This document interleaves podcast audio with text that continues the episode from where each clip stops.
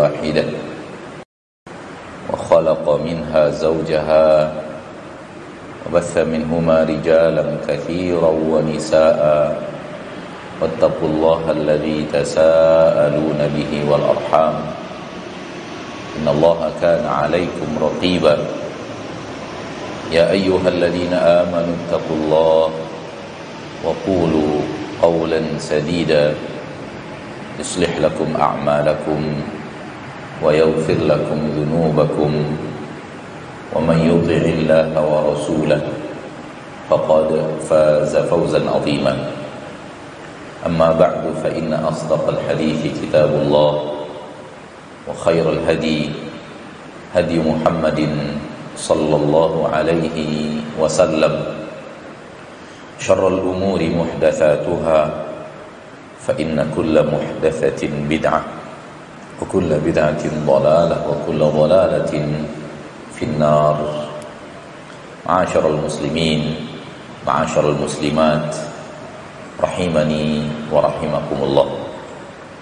Pertama-tama sekali mari kita bersyukur kepada Allah tabaraka wa taala Rabbul Izzati wal Jalalah wa Rabbul Jabaruti wal Malakuti wal Kibriyai wal Azamah yang telah memberikan kepada kita rahmat dan nikmat yang sangat teramat banyak yang telah memberikan kepada kita rahmat dan nikmat yang tiada tara dan tiada terhingga.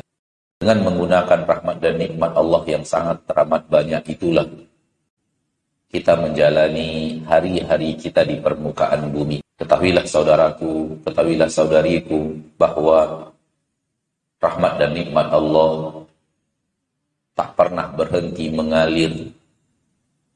Allah berikan kepada kita setiap saat tanpa rahmat dan nikmat itu. Tanpa rahmat dan nikmat yang Allah berikan itu kita bukanlah siapa-siapa. Dan kita tak mampu apa-apa. Dan kita tak punya apa-apa sadar akan poin ini akan mengantarkan seorang hamba untuk bersyukur kepada Allah tabaraka wa taala dengan patuh dan taat kepada perintah dan larangan Allah Subhanahu wa taala. Ketika seorang hamba merasa ketergantungannya kepada rahmat dan nikmat Allah dan ketergantungan itu setiap hari, setiap saat, maka ketika itu dia akan mudah untuk patuh dan taat kepada Allah yang dia sangat tergantung kepadanya. Hilang rasa itu maka akan berdatangan maksiat dari segala macam penjuru. Allah berfirman di dalam Al-Quran, surat Al-Alaq, innal insana la ar-ra'ahu. Sesungguhnya innal insana la yatwa, sesungguhnya manusia benar-benar akan melampaui batas. Melampaui batas maksudnya berbuat maksiat. Disuruh berhenti, dia langgar. Disuruh kerjakan, dia tak mau kerjakan. Ini dia melampaui batas, tak sesuai dengan perintah dan larangan Allah terhadap dirinya. Kapan itu terjadi? Benar-benar dia akan melampaui batas ar-ra'ahustawna. Di saat dia melihat dirinya istawna. Di saat dia merasa dirinya istawna Apabila kita melihat terjemahan di dalam Al-Quran, terjemahan istaghna diartikan kaya raya. Apabila dia melihat dirinya sudah kaya raya. Dan terjemahan ini masih kurang. Karena makna istaghna dalam ayat ini tidak serta-merta adalah kaya. Terbukti, di sana sini banyak orang yang tidak kaya, namun tak mau diperintah Allah untuk sholat, tak mau diperintah Allah untuk puasa, tak mau diperintah Allah untuk menutup aurat. Namun istighna dalam ayat ini bermakna merasa tidak membutuhkan. Merasa tidak membutuhkan. Saat dirinya merasa dia tidak butuh kepada Allah, tidak butuh kepada rahmat dan nikmat Allah, dia merasa dirinya hidup sendiri dengan kemampuan sendiri, tanpa ada yang memberikan kepadanya rahmat dan nikmat, curahan rahmat dan nikmat, merasa tidak memiliki ketergantungan kepada Allah, ketergantungan kepada rahmat dan nikmat Allah. Ini makna istighna di dalam ayat ini. Sehingga ketika dia sudah merasa melakukannya dengan kemampuan diri, melakukannya dengan tanpa merasa bahwa semuanya harus bergantung dan mesti bergantung kepada rahmat dan nikmat Allah, mesti bergantung kepada kasih sayang Allah, ketika itu dia akan melampaui batas. Dan sifat merasa tidak butuh kepada Allah ini tidak mesti sifat orang yang punya harta yang berlebih. Orang fakir pun, miskin pun, sangat mungkin untuk terkena penyakit, dia tidak merasa butuh kepada Allah, sehingga dia berhidup di permukaan bumi sesuka hatinya. Tidak ikut aturan yang yang dia yang diperintahkan Allah Subhanahu wa taala. Maka di sinilah pentingnya memiliki sifat selalu merasa bergantung kepada rahmat dan nikmat Allah Rabbul Izzati wal Jalalah. Salat beserta salam untuk Nabi kita tercinta, Rasul kita yang mulia, Nabi tercinta Muhammad bin Abdullah sallallahu alaihi wasallam yang telah mem membimbing langkah kita ke jalan yang paling diridhoi dan dicintai Allah. Menerangkan kepada kita seluruh jalan yang akan mengantarkan kita ke surga. Sehingga tidak ada tersisa satu jalan pun ke surga yang belum diajarkan oleh Rasul kita tercinta Muhammad Sallallahu Alaihi Wasallam. Camkan itu baik-baik saudaraku, camkan itu baik-baik saudariku di hati kita bahwa seluruh jalan ke surga semuanya tanpa terkecuali telah diajarkan oleh Nabi kita Muhammad Sallallahu Alaihi Wasallam. Sehingga setiap seorang insan ingin mencari jalan ke surga, dia harus mencarinya dari apa yang diajarkan Rasulullah SAW kepada manusia. Dia tidak tidak akan mencarinya kepada seseorang selain Rasul. Ini buahnya. Ini hasilnya. Ketika dia sangat meyakini bahwa seluruh jalan ke surga telah Rasul ajarkan. Ketika dia ingin mencari jalan ke surga, dia mencarinya dari apa yang dikatakan Rasul, apa yang disampaikan Rasul, apa yang diamalkan Rasul, apa yang diajarkan Rasul kepada manusia. Akan dia mencari jalan ke surga melalui seseorang selain Rasul. Seseorang selain Rasul akan dia jadikan bagaikan jembatan yang akan mengantarkannya kepada apa yang Rasul katakan. Seseorang selain Rasul akan dia jadikan bagaikan kompas yang menunjukkan arah kepadanya jalan untuk mengetahui apa yang diajarkan Rasul. Para ahli ilmu para ulama, para ustadz, itu tugasnya bagaikan bintang. Yang dengan melihat bintang itu, kaum muslimin mengerti arah kiblat. Begitu yang dikatakan oleh para ulama di dalam kitab-kitab mereka. Tugas kita adalah mencari arah kiblat. Karena di sanalah arah sholat yang benar. Namun untuk mengarahkan kita kepada kiblat itu, kita perlu melihat kompas arah bintang.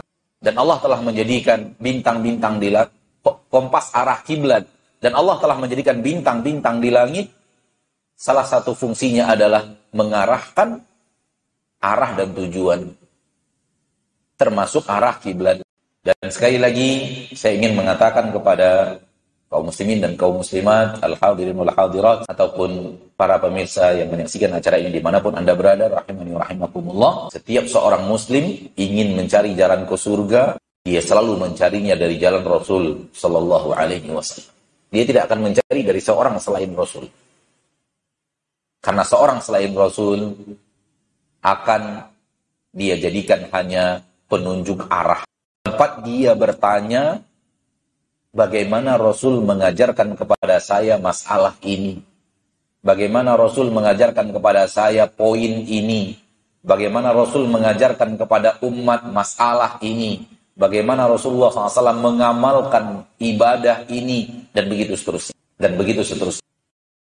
Cara mengamalkan ibadah ini tolong ajarkan saya wahai ustaz, wahai alim, wahai ulama, tolong ajarkan kepada saya bagaimana Rasul mengamalkannya. Bagaimana Rasulullah SAW mengajarkannya supaya bisa saya lakukan seperti yang diamalkan Rasul, seperti yang diajarkan Rasul. Semoga poin ini benar-benar kita pahami apa hal yang buruk terjadi manakala poin ini tidak kita pahami sebenar-benarnya lalu kita belajar dari seseorang selain Rasul jalan ke surga poin yang terburuk adalah terlihat kita merasa bahwa orang ini lebih mengerti jalan ke surga dibanding Rasul. Itu poin terburuk. Seseorang yang belajar sholat, namun dia tidak berusaha mempelajarinya dari Rasulullah SAW dan kalau disampaikan kepadanya sesuatu yang datang dari Rasul dia tinggalkan. Dikarenakan dia telah diajarkan cara yang seperti ini oleh orang lain selain Rasul. Ustadzkah namanya gurukah namanya. Hal yang terburuk adalah secara bahasa tubuh dia mengatakan guruku lebih alim jalan ke surga dibanding Rasulullah. Apakah mungkin seorang muslim memiliki keyakinan seperti ini? Tidakkah buruk akhlak kita kepada Rasul kita tercinta Muhammad sallallahu alaihi wasallam ketika kita merasa ada orang lain yang lebih mengerti jalan ke surga daripada beliau? Yang dikatakan oleh Imam Malik Malik bin Anas gurunya Imam Syafi'i Imam kota Madinah Barang siapa yang mengamalkan amalan tidak melalui sunnah Rasul tapi hanya menganggap menganggap baik amal itu, maka sungguh dia telah mengira Rasulullah SAW khianat dalam menyampaikan risalah. Rasul tidak menyampaikan seluruh jalan ke surga, sehingga jalan ke surga itu dicari dari, dari jalan yang lain. Maka sebagai seorang umat Nabi Muhammad Sallallahu Alaihi Wasallam, mari kita benar-benar mempelajari agama Allah ini dari sumbernya yang suci, dari sumbernya yang murni, yaitu Rasul kita tercinta Muhammad Sallallahu Alaihi Wasallam. Apakah bisa? Jawabannya bisa. Kenapa? Allah mempertahankan sumber yang suci dan murni itu sampai zaman kita. Bahkan sampai hari kiamat. Salah satu janji Allah kepada Rasulullah SAW adalah menjaga syariat yang Allah turunkan kepada Nabi Muhammad SAW sampai dunia kiamat. Walaupun kita sudah ditinggal Nabi lebih daripada 1400 tahun, terlalu panjang jarak waktu antara kita dengan Rasul kita Sallallahu Alaihi Wasallam, namun Allah berjanji kepada Rasulnya di dalam Al-Quran bahwa Allah akan menjaga agama ini, menjaga syariat ini. Sehingga siapa yang serius untuk mencari sumbernya yang murni, yang sah dari Rasul SAW, pasti dia akan temukan. Masyarul muslimin, masyarul muslimat, pada kesempatan yang berbahagia ini, kita dimintakan untuk berbicara tentang zuhud dan kesalahan orang di dalam memahami makna zuhud. Di dalam sebuah hadis yang diriwayatkan oleh Imam Ibnu Majah dan hadisnya sahih dari seorang sahabat bernama Sahal bin Sa'ad As-Sa'idi radhiyallahu anhu wa ardahu ia berkata pada Rasul kita tercinta ya Rasulullah kullani ala amalin. Idza amiltuhu ahabbani Allah wa ahabbani nas tunjukkan kepadaku amalan kalau aku amalkan maka Allah akan cinta kepadaku. Dan manusia juga mencintaiku. Qal maka berkata Rasulullah sallallahu alaihi wasallam menjawab pertanyaan tadi amal apa yang kalau saya amalkan Allah akan cinta kepada saya dan juga manusia akan mencintai saya. Kata Rasulullah SAW, izhad fit dunya yuhibbukallah wazhad fima indan nas yuhibbukan nas. Zuhudlah engkau di dunia, niscaya Allah akan cinta kepadamu dan zuhudlah engkau kepada apa yang dimiliki manusia, maka manusia akan cinta kepadamu. Zuhudlah engkau terhadap dunia, Niscaya Allah akan cinta dan zuhudlah engkau kepada apa yang dimiliki manusia, maka manusia akan cinta kepadamu. Masyaallah muslimin, masyaallah muslimat, rahimani wa rahimakumullah. Di dalam hadis yang mulia ini, dapat kita ambil kesimpulan bahwa zuhud adalah sebuah ibadah yang sangat dicintai Allah Subhanahu wa taala. Zuhud adalah ibadah yang sangat dicintai Allah Subhanahu wa taala. Lihat dari perkataan Rasul kita tercinta, yuhibbukallah. Niscaya Allah akan cinta kepadamu. Dan posisi cinta kepada seorang hamba itu posisi tinggi. Makom yang sangat tinggi. Lebih daripada Allah mencintai sifat ini. Ketika Allah mencintai sifat ini, mencintai sifat ini, mencintai sifat ini, itu cinta Allah kepada amalnya masih ya. Namun ketika Allah eh, Rasulullah mengatakan Allah cinta kepadamu, maka lebih daripada sekedar Allah mencintai sifat ini, Allah mencintai sifat ini. Sampai kepada titik engkau dicintai Allah. Ini menunjukkan bahwa zuhud adalah sebuah sifat yang sangat dicintai Allah, sebuah uh, ibadah yang sangat dicintai Allah Subhanahu wa taala Rabbul Izzati wal Jalalah. Ambil sebuah kaidah penting. Ambil sebuah kaidah penting, ma'asyiral muslimin wal muslimat rahimani wa rahimakumullah. Di dalam agama kita, apabila Allah menyebut sebuah ibadah yang Allah cintai atau Allah perintahkan, ini kaidah penting ya, kaidah penting. Kalau kita mengerti akan kaidah ini dan kita praktekkan kaidah ini dalam ilmu-ilmu syariat, semoga kita terhindar dari kesalahan yang terjerumus kepadanya sebagian kaum muslimin dalam memahami sebahagian bahagian sebahagian daripada ibadah atau syariat. Kaidahnya adalah kalau Allah sudah mencintai sebuah ibadah atau menyebut Allah mencintai suatu ibadah, itu artinya ibadah itu bisa dilakukan oleh semua manusia tanpa pandang bulu. Jadi kalau Allah mencintai sebuah ibadah, maka ibadah itu bisa dilakukan oleh seluruh manusia. Apa pun derajatnya, tidak pandang bulu. Oh ibadah itu hanya untuk orang yang seperti ini, yang lain nggak bisa. Itu nggak ada.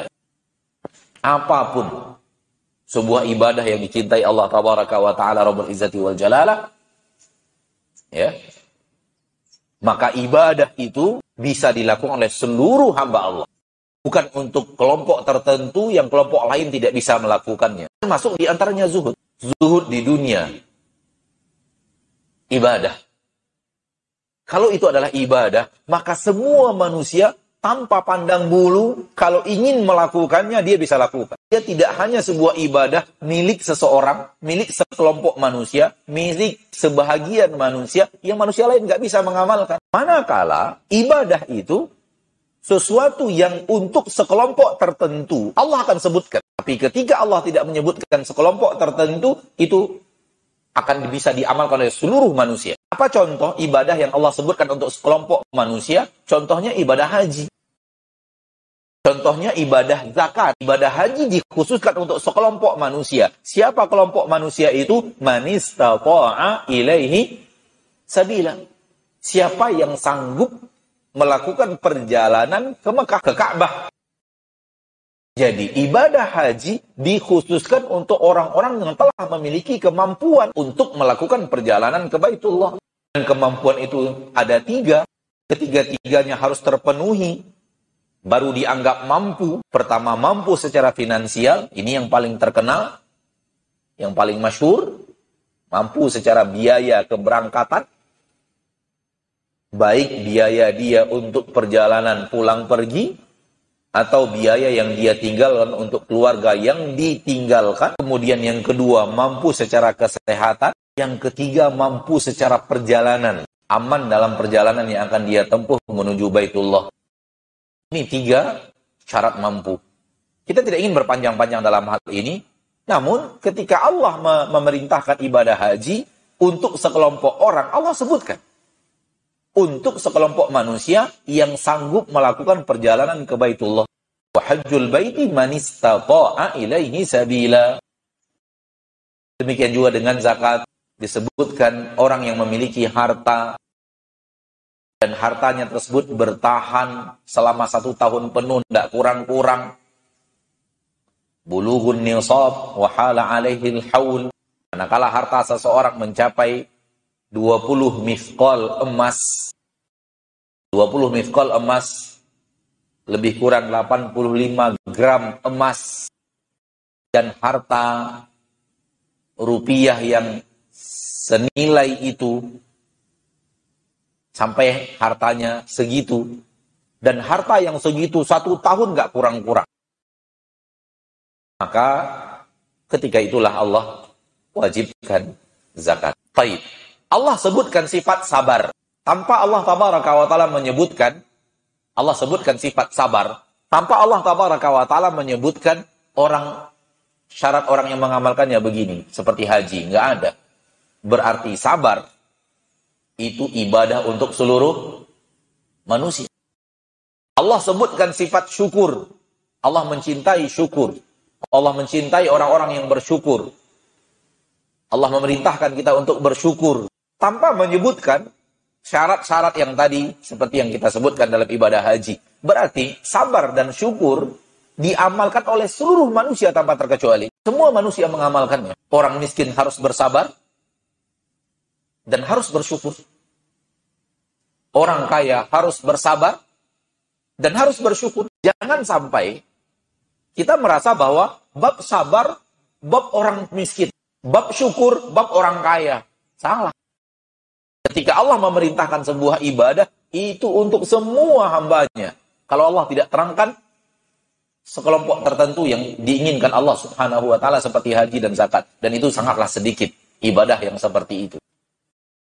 Maka ketika Allah tabaraka wa ta'ala mencintai sebuah ketaatan, ketika Allah ta'ala memerintahkan sebuah ibadah, itu untuk seluruh manusia tanpa pandang bulu, tanpa mengenal batasan. Dalam bahasa kita, Allah bagi rata semuanya.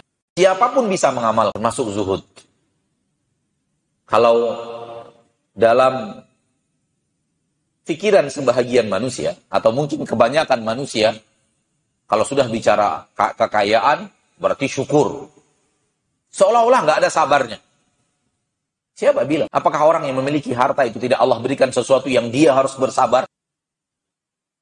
Boleh jadi Allah berikan kepadanya sesuatu yang membuat dia harus bersabar jauh lebih besar daripada orang miskin. Dan kalau sudah bicara kefakiran, kekurangan harta, seolah-olah hanya ada bab sabar, tidak ada bab syukur. Terlalu banyak nikmat Allah yang harus disyukuri oleh seorang yang fakir. Karena nikmat Allah yang Allah berikan kepada kepada manusia tidak serta merta hanya harta. Tidak serta merta hanya hanya harta. Terlalu banyak nikmat yang Allah berikan kepada si fakir yang harus dia syukuri. Nih, nikmat angin yang mengandung oksigen yang kita hirup sekarang. Nikmat sehat, nikmat jantung yang sehat, paru-paru yang sehat, pankreas yang sehat, ginjal yang sehat, mata, telinga, tulang yang sehat, puluhan tahun, milik Allah yang Allah berikan kepada kita yang harus kita syukuri.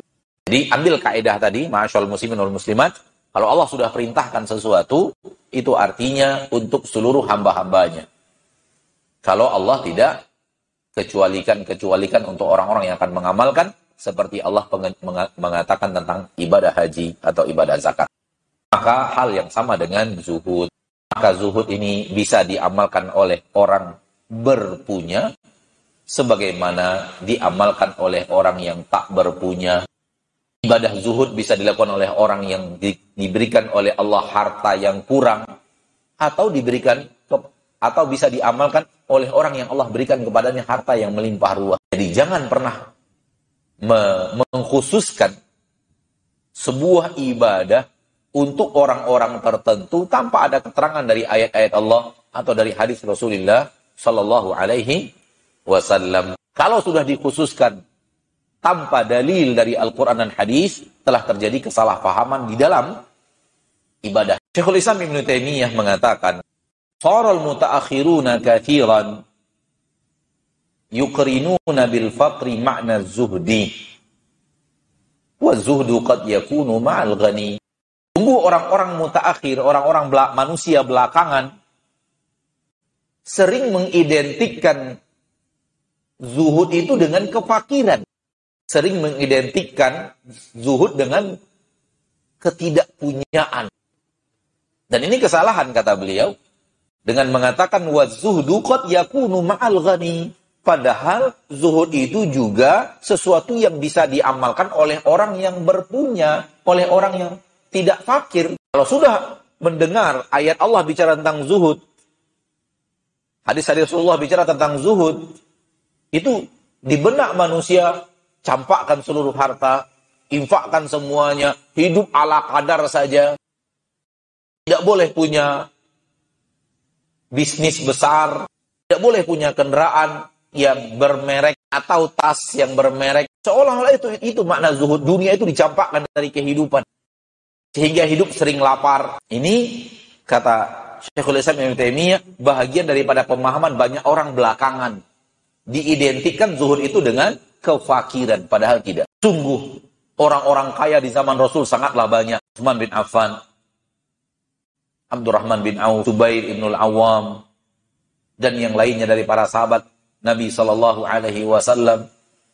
Apalagi setelah Rasul meninggal dunia, di mana umat Islam semakin meluas kekuasaannya, wilayah kaum muslimin semakin meluas karena Romawi tunduk, Persia tunduk, Mukaukis tunduk sehingga terbuka pintu dunia atau harta yang sangat luas. Akan tetapi para sahabat adalah orang-orang yang zuhud. Ridwanullahi alaihim ajma'in.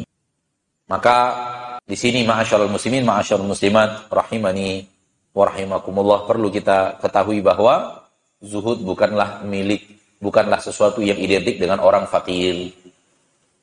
Dan untuk menjadi orang yang zuhud di permukaan bumi, tidak mesti harus memfakirkan diri. Karena tidak ada keidentikan antara zuhud dengan fakir. Ini yang mesti harus difahami. Kita pahami dengan cara apa? Dengan cara kaedah yang tadi kita sampaikan. Kalau Allah sudah mencintai sebuah ibadah, maka ibadah itu sesuatu yang bisa diamalkan oleh manusia tanpa batas. Tak terhalang oleh angka-angka, tak terhalang oleh berapa dia punya. Ayat di dalam Al-Quran yang kata para ulama berbicara tentang zuhud adalah surat Al-Hadid ayat 23 dan surat Al-Kahfi ayat yang ke-28. Surat Al-Hadid ayat yang ke-23 berbunyi, Likai la ta'saw ala ma fatakum. Agar kalian tidak merasa putus asa di saat kalian tidak mendapatkan sesuatu nikmat Allah dan agar kalian tidak bergembira ria yang melampaui batas pada saat Allah memberikan itu kepada kalian. Ayat ini di dalam surah Al-Hadid ayat yang ke 23 disebut oleh para ulama inilah dia ayat tentang zuhud yaitu curahan perhatian manusia tidak kepada harta, tidak kepada nikmat-nikmat dunia. Ketika diberi bahagia luar biasa, ketika Allah halangi sedih luar biasa, ini tidak zuhud. Kenapa? Karena hatinya tidak lagi menakar kehidupannya ini dengan apa yang Allah berikan daripada kenikmatan dunia. Ketika diberikan oleh Allah tidak membuat dia bahagia berlebihan. Ketika Allah halangi dia, tidak membuat dia sedih. Karena sedih dan bahagia orang yang beriman tidak diikat melalui harta. Hatinya itu tidak menakar sesuatu dengan harta. Ditanyakan kepada Imam Fudail bin Iyad, kapan seseorang itu dikatakan zuhud? Kata Imam Fudail bin Iyad, in kana la yafrahu bi ziyadatih wa la yahzadu bi, bi naqsih fahuwa zahid. Kalau hatinya sudah tidak lagi gembira karena diberikan yang berlebih dan bersedih ketika dikurangi oleh Allah, Ketika itulah dia disebut orang zuhud. Hal yang sama mirip dengan perkataan Imam Ahmad. Imam Ahmad juga ditanya kapan seseorang di, di, dikatakan zuhud. Kata beliau, ketika tidak sedih dengan tidak diberikan oleh Allah tabaraka wa taala kenikmatan yang diberikan kepada orang lain dan tidak bergembira ria disebabkan hart murni harta yang Allah berikan kepadanya lebih daripada orang lain. Tidak itu takaran. Terlihat di sini bahwa zuhud itu letaknya di hati.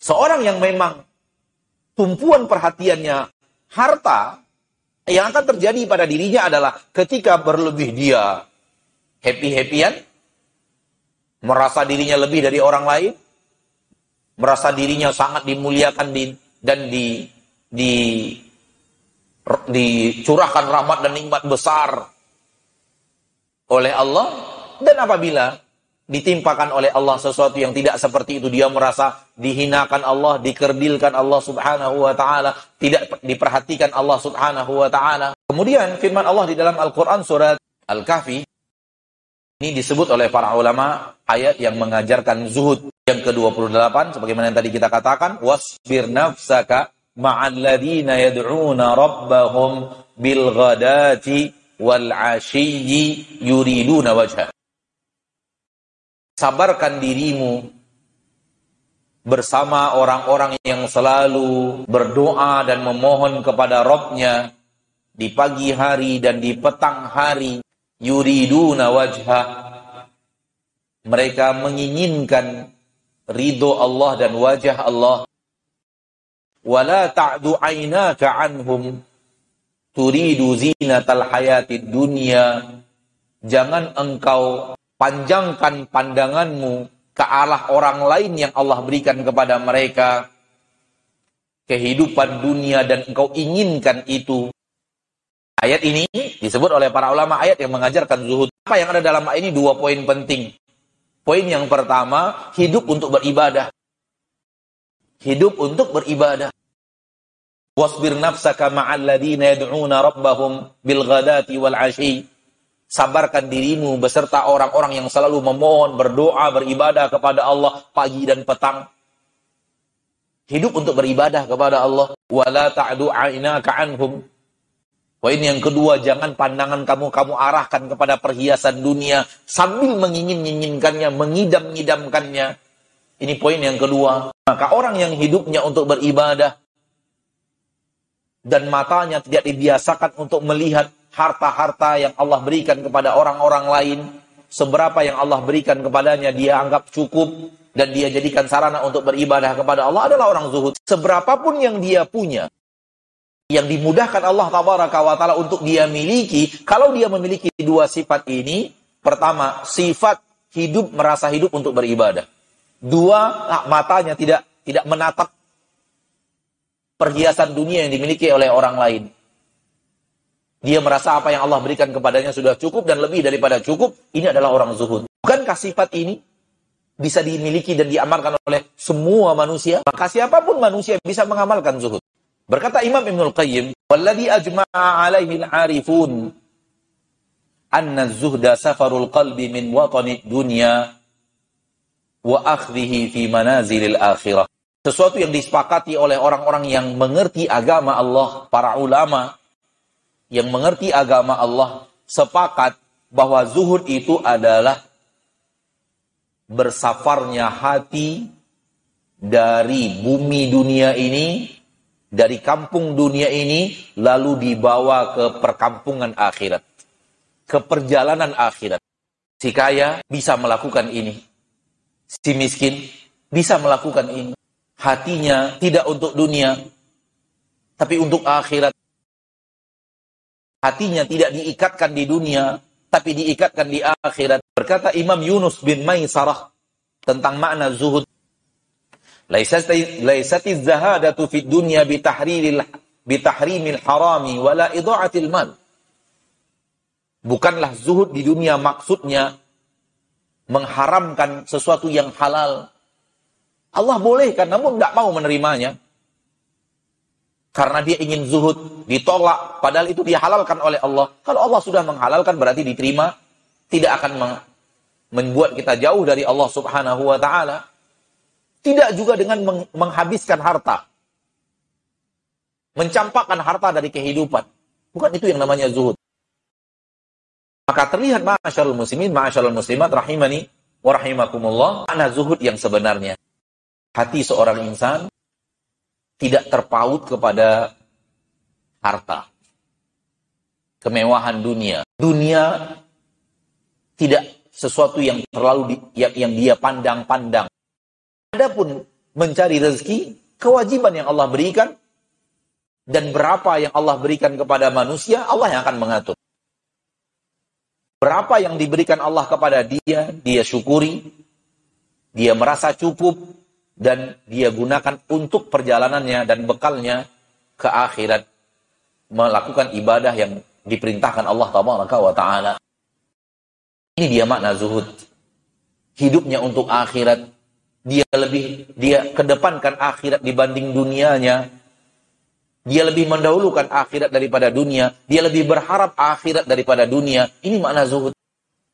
Bukankah bisa dilakukan oleh orang yang tidak berpunya sebagaimana bisa dilakukan oleh orang kaya. Jadi oleh karena itu ada orang yang kaya sangat zuhud dan ada orang yang miskin sangat tidak zuhud.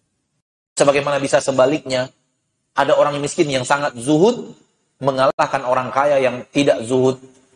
Kenapa? Karena semua ini amalan hati. Bukan amalan sesuatu yang ada di tangan.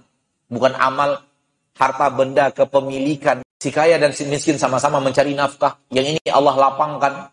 Yang ini Allah tidak lapangkan. Allah yang mengatur. Namun kedua-duanya bisa mencapai sifat zuhud. Dari tulisan para ahli ilmu, kita melihat ada lima tanda-tanda seorang sampai kepada sifat zuhud. Sampai kepada ibadah zuhud. Dengan yang kita akhiri materi, dan kita lanjutkan insya Allah dengan tanya jawab bagi kaum muslimat, kaum muslimin dan muslimat yang memiliki pertanyaan yang di majelis ini sudah bisa menyiapkan pertanyaannya melalui tulisan kertas. Insya Allah Ta'ala sekiranya ada yang bisa kita jawab, insya Allah kita jawab dengan ilmu yang kita miliki. Tanda-tanda zuhud ada lima. Satu, at-tawadhu' wal bu'du wal bu'du syuhra. Sifatnya selalu rendah hati dan jauh daripada ingin terkenal. Sifat rendah hati dan jauh dari ingin tenar. Sifat yang kedua, adamul husni ala fawatid dunia wal farhi bikathratiha. Tidak sedih kalau tidak mendapatkan nikmat-nikmat dunia, juga tidak ter bergembira kalau punya yang banyak daripada nikmat dunia. Tidak sedih karena sedikit, tidak gembira ria karena banyak. Lihat semuanya amalan hati. Tiga, Al-qana'atu bima qasamallahu minar rizqi. Merasa cukup dengan apa yang Allah berikan kepadanya daripada rezeki. Merasa cukup qana'ah dengan apa yang Allah berikan kepadanya daripada rezeki. Berapa yang Allah berikan? Sudah. Sudah cukup. Merasa cukup. Empat, adamu munafasatil khalqi fid dunya watatallu'i bima fi aidihim tidak ingin untuk menyamai-nyamai orang lain dalam kekayaan dunia atau selalu membayang-bayangkan apa yang mereka punya. Terakhir yang kelima, al-wara'u anil harami wasyubuhat. Wara' menjauhkan diri dari yang haram dan yang syubuhat. Ini dia lima sifat yang kalau terkumpul maka orang itu adalah orang zuhud. Tawadu, tidak ingin terkenal, tidak tidak mengejar popularitas, tidak ingin meninggi, tidak sedih kalau ternyata kita tidak dapat orang lain dapat, tidak juga terlalu gembira karena berpunya. Qanaah terhadap apa yang Allah berikan. Ya Allah, apa yang kau berikan kepadaku sudah cukup aku akan gunakan untuk perjalananku menuju akhirat. Tidak matanya, tidak menatap-natap harta milik orang lain dan ingin, ingin, ingin dan rakus terhadap itu. Kemudian Dia jaga dirinya dari seluruh yang diharamkan Allah. Dari hal-hal harta yang tidak jelas kehalalannya, mustabihat. Dia tinggalkan itu. Apabila ini terkumpul pada seorang hamba, maka dia sampai kepada sifat zuhud. Ini dia materi kita pada kesempatan yang berbahagia ini, ma'asyarul muslimin. Wal muslimat rahimani wa rahimakumullah. Semoga bermanfaat. Waktu yang tersisa kita gunakan untuk menjawab beberapa pertanyaan. Sekiranya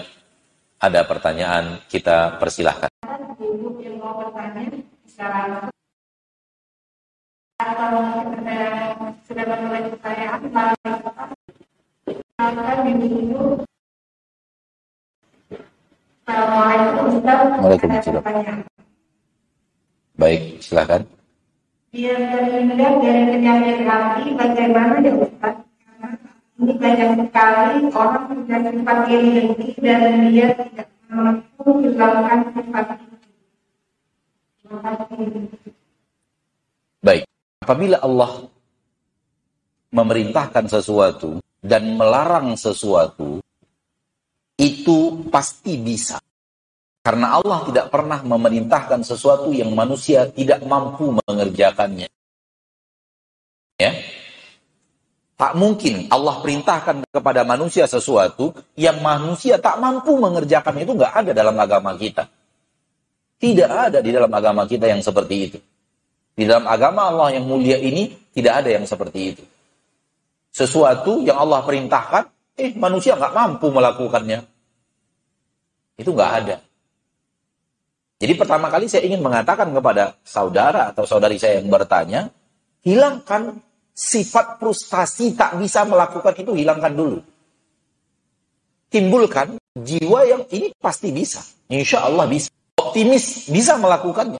Karena Allah mustahil. Allah telah mengatakan la yukallifullahu nafsan illa wus'aha. Allah tidak akan pernah bebani suatu jiwa kecuali sesuai kemampuan jiwa itu. Maka seluruh yang Allah perintahkan dan Allah larang, manusia mampu mengerjakan perintah itu dan mampu meninggalkan larangan itu. Itu pasti. Jadi hilangkan dari diri kita, terkhusus saudara atau saudari seku yang bertanya, rasa tidak mampu. Saya saya nggak mampu nih. Itu datangnya dari iblis. Allah sudah mengatakan nggak ada perintah Allah yang tidak mampu dikerjakan manusia. Ada beratnya Ustaz? Iya berat ada. Soal berat sih ada. Tapi mampu-mampu. Di situlah mujahadah, berjuang. Di situlah nilai jihad, perjuangan menegakkan agama Allah dalam diri sendiri. Maka sekali lagi saya katakan, dia ingin meni, me, me, me, me, apa namanya, memerangi sifat hasadnya, sifat iri hatinya, namun tak mampu, itu nggak ada. Nggak ada yang nggak mampu. Semuanya mampu. Ya. Tinggal dia berusaha sekuat tenaga dengan ikhlas, dengan penuh mengharapkan pertolongan dan bantuan dari Allah taala Rabbul Izzati wal Jalalah dan berhusnullon Allah akan memberikan kepadanya kekuatan untuk itu. Pertama dengan sifat yang dikatakan Rasulullah SAW, cintai untuk saudaramu, apa yang kau cintai untuk dirimu. Selalu berusaha untuk menyukai untuk orang lain apa yang yang yang kita sukai, sukai untuk diri kita. Tanamkan itu terus.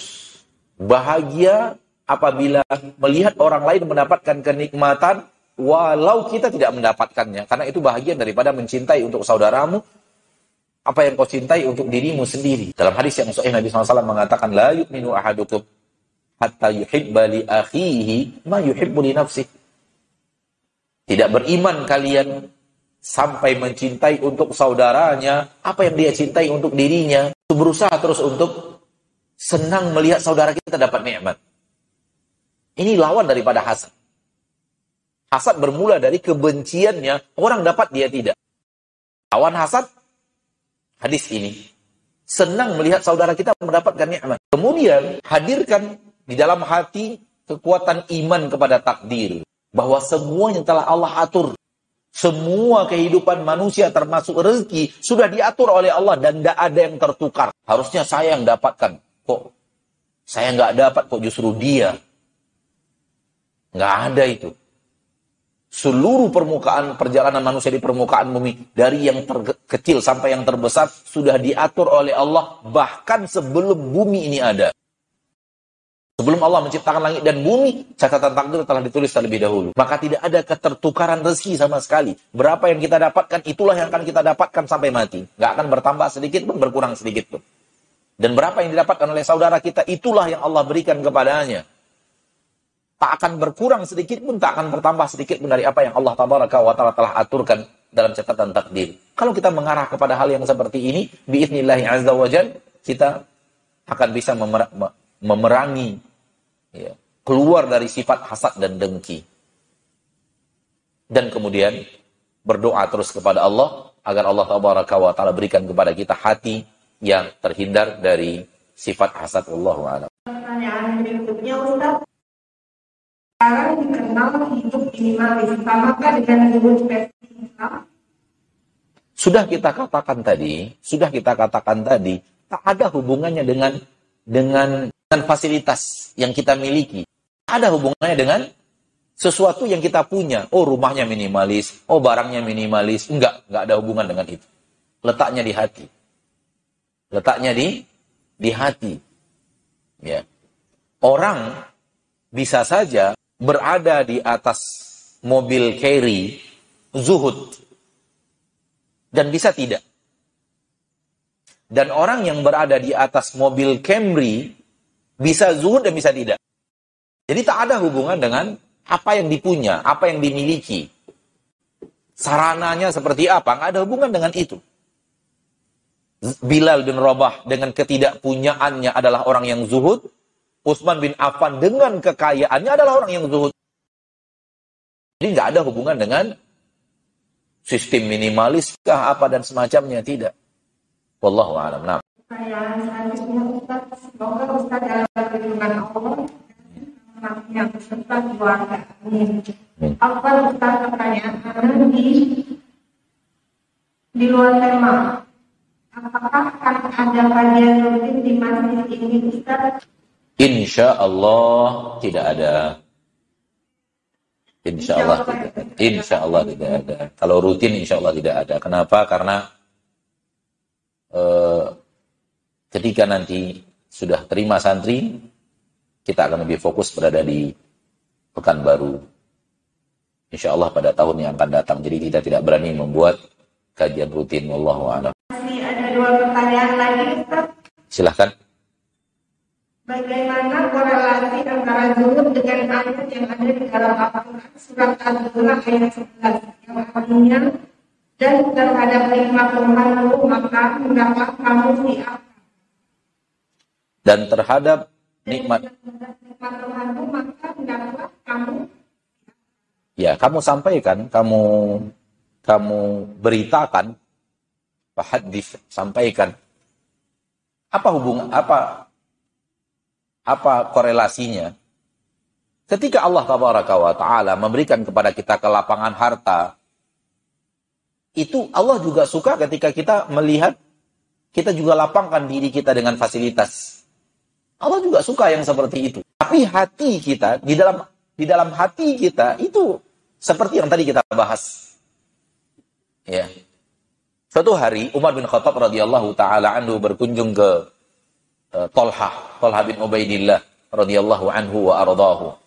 Dan ketika Umar berkunjung kepada Tolha bin Ubaidillah, ia temukan kehidupan beliau itu ya sangat sederhana, Lalu Umar bin Khattab radhiyallahu anhu mengambil uang dari Baitul Mal yang cukup besar, lalu memerintahkan kepada pegawai untuk menyerahkannya kepada Ubaidil, uh, kepada Tolha bin Ubaidillah.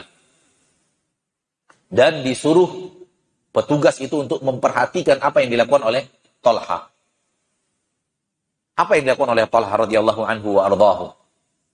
Ternyata setelah mendapatkan harta yang besar dari Amirul Mukminin dari Baitul Mal, Beliau perbaiki pakaiannya, beliau perbaiki uh, makannya, kemak, pola makannya lebih baik dari yang sebelumnya, membeli pakaian yang lebih baik daripada yang sebelumnya, sehingga dilaporkan kepada Umar bin Khattab radhiyallahu taala anhu. Ini dia makna wa amma bi ni'mati rabbika fahadits. Adapun kalau Allah berikan kepada nikmat kepadamu, maka Allah juga ingin melihat tanda-tanda nikmat Allah lapangkan kepadamu juga Allah lihat. Jadi nggak ada masalah punya sesuatu yang Allah lapangkan kepada kita lalu itu gak ada masalah dalam agama kita. Bahkan bahagian daripada itu. Namun hati tetap lebih berharap akhirat. Hati tetap kona'ah, hati tetap wara, hati tetap tawadhu' Tidak sombong. Wallahu a'lam. Baik, satu yang terakhir. Bismillah, Ustaz. Bagaimana agar hati dapat menerima jika pada Allah diberikan sakit yang serius? Apakah ada doa yang dapat membuat hati tenang dan ikhlas menerima? Seorang yang diberikan oleh Allah ujian, maka setelah ujian itu Allah berikan, orang itu akan terbagi dua. Satu, orang yang Allah cintai pasca diberikan ujian, atau orang yang Allah murkai pasca diberikan ujian. Kan baik-baik siapa pun di antara kita yang mendapatkan ujian dari Allah Taala, apa pun bentuk ujian itu. Allah ingin menyaring manusia setelah diberikan ujian itu untuk terwujud setelahnya ini orang akan kucintai, ini orang akan kumurkai. Barang siapa yang bersabar, maka dia akan menjadi orang-orang yang dicintai oleh Allah.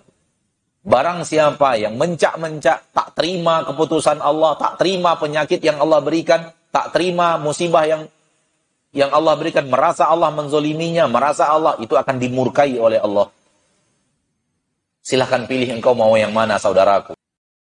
Ujian itu adalah untuk melihat engkau ini mukmin yang benar-benar mukmin atau hanya di lisan. Ujian itu bagaikan uh, api panas yang diarahkan kepada emas untuk membuktikan apakah dia benar-benar emas atau dia adalah KW, campuran. Maka ketika Allah berikan kepada kita musibah, manusia setelah ditimpakan musibah terbagi dua, yang dibenci, yang dicintai.